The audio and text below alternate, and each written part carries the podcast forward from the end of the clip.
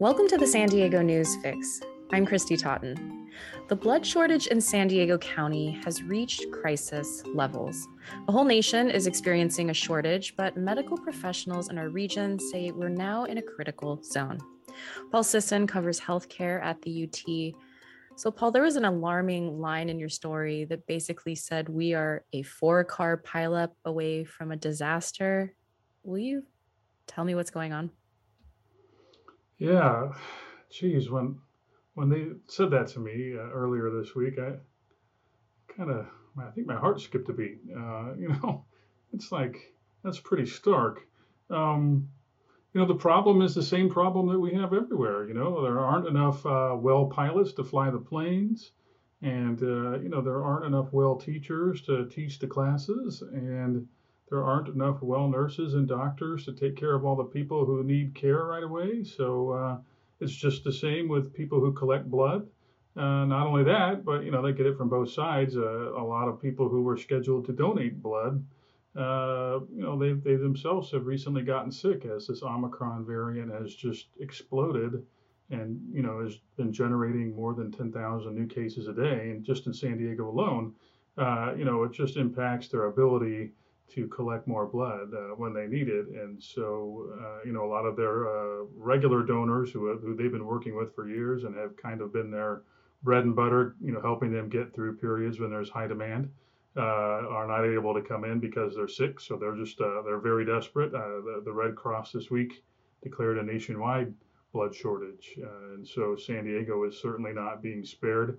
Uh, you know, I, I talked to a, an executive over at uh, Scripps earlier this week who said, you know, look, we had simultaneous uh, traumas that needed, uh, you know, large number, large amounts of blood, many units, all at once. Uh, you know, and it, stripped them bare, and they had to go begging to other nearby hospitals to to make up the blood that they needed right then to save somebody's life. So so yeah, we all need to uh, consider if we're feeling well. You're a superhero right now. You can uh, you can go out and save somebody's life.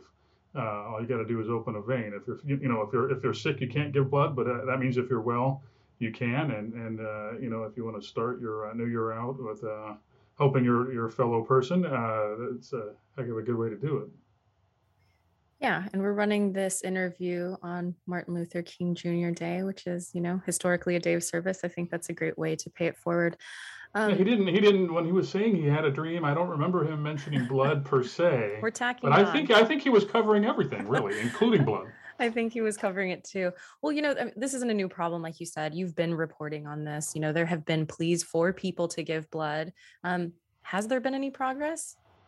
Uh, you know, it sounds like they were starting to see some uptick in appointments over the last few days.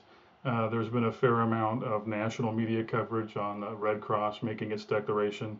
Uh, so it sounds like it's starting to pick up. I'm a little unclear on exactly uh, how well they're doing. I haven't had anybody call me in the last two days and say that uh, that they've had another one of those situations where the blood supply dropped so low that somebody almost died uh, you know, then again, they're probably not going to tip off the media if something like that uh, has happened. So uh, it's a little unclear at the moment.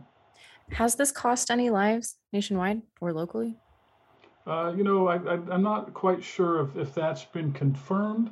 Uh, you've heard, you know, there have been some kind of anecdotal stories that sound like they might have, but, you know, a lot of times that takes an investigation to, you know, really quantify for sure.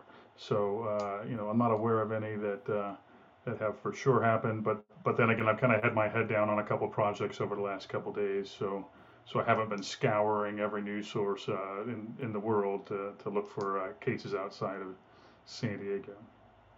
Is there a magic number of donations that would get us out of trouble, or is it just you know we need people to be donating more regularly? Yeah, I, they haven't really um, given a magic number. Uh, you know, I, I, guess one problem that they're really having right now is a lot of their donations come from mobile units. They send a bus out, uh, you know, to a business or to say a, a school.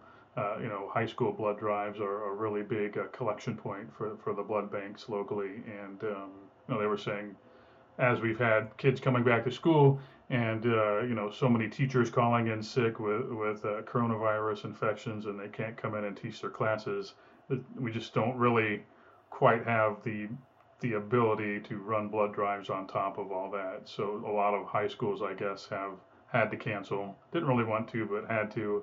And at the same time you know uh, businesses like ours still have a, a, large amount of their workforce working from home.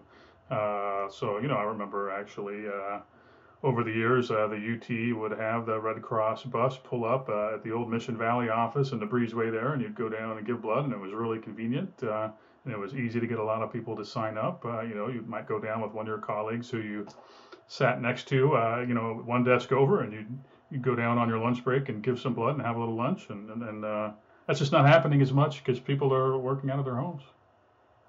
Yeah, definitely. Um, well, thank you for your important reporting on this. Uh, we'll continue to follow it. But yeah, Paul Sisson Healthcare Reporter, thanks so much. Great chatting with you.